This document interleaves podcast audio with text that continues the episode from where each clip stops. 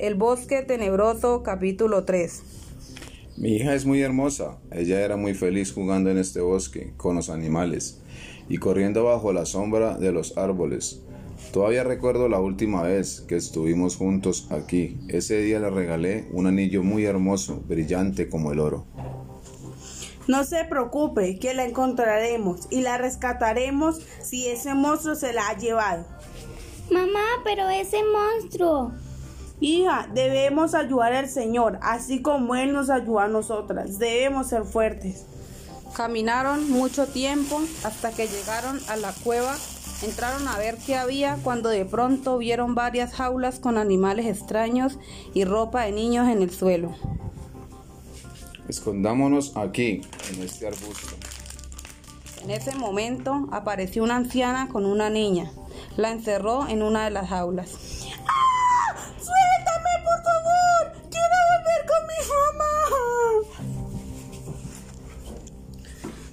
Tú serás una más para mi colección de monstruos. Come esta. Ellos se quedaron viendo todo lo que sucedía.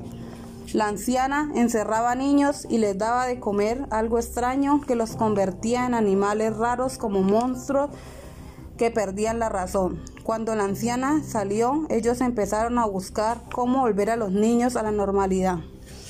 Miren todos esos frascos. Creo que en ellos está la poción para salvarlos. Pues yo creo que tenemos que escondernos y esperar un poco más para ver cómo salvarlos. Escondámonos, que va a llover y la anciana regresará.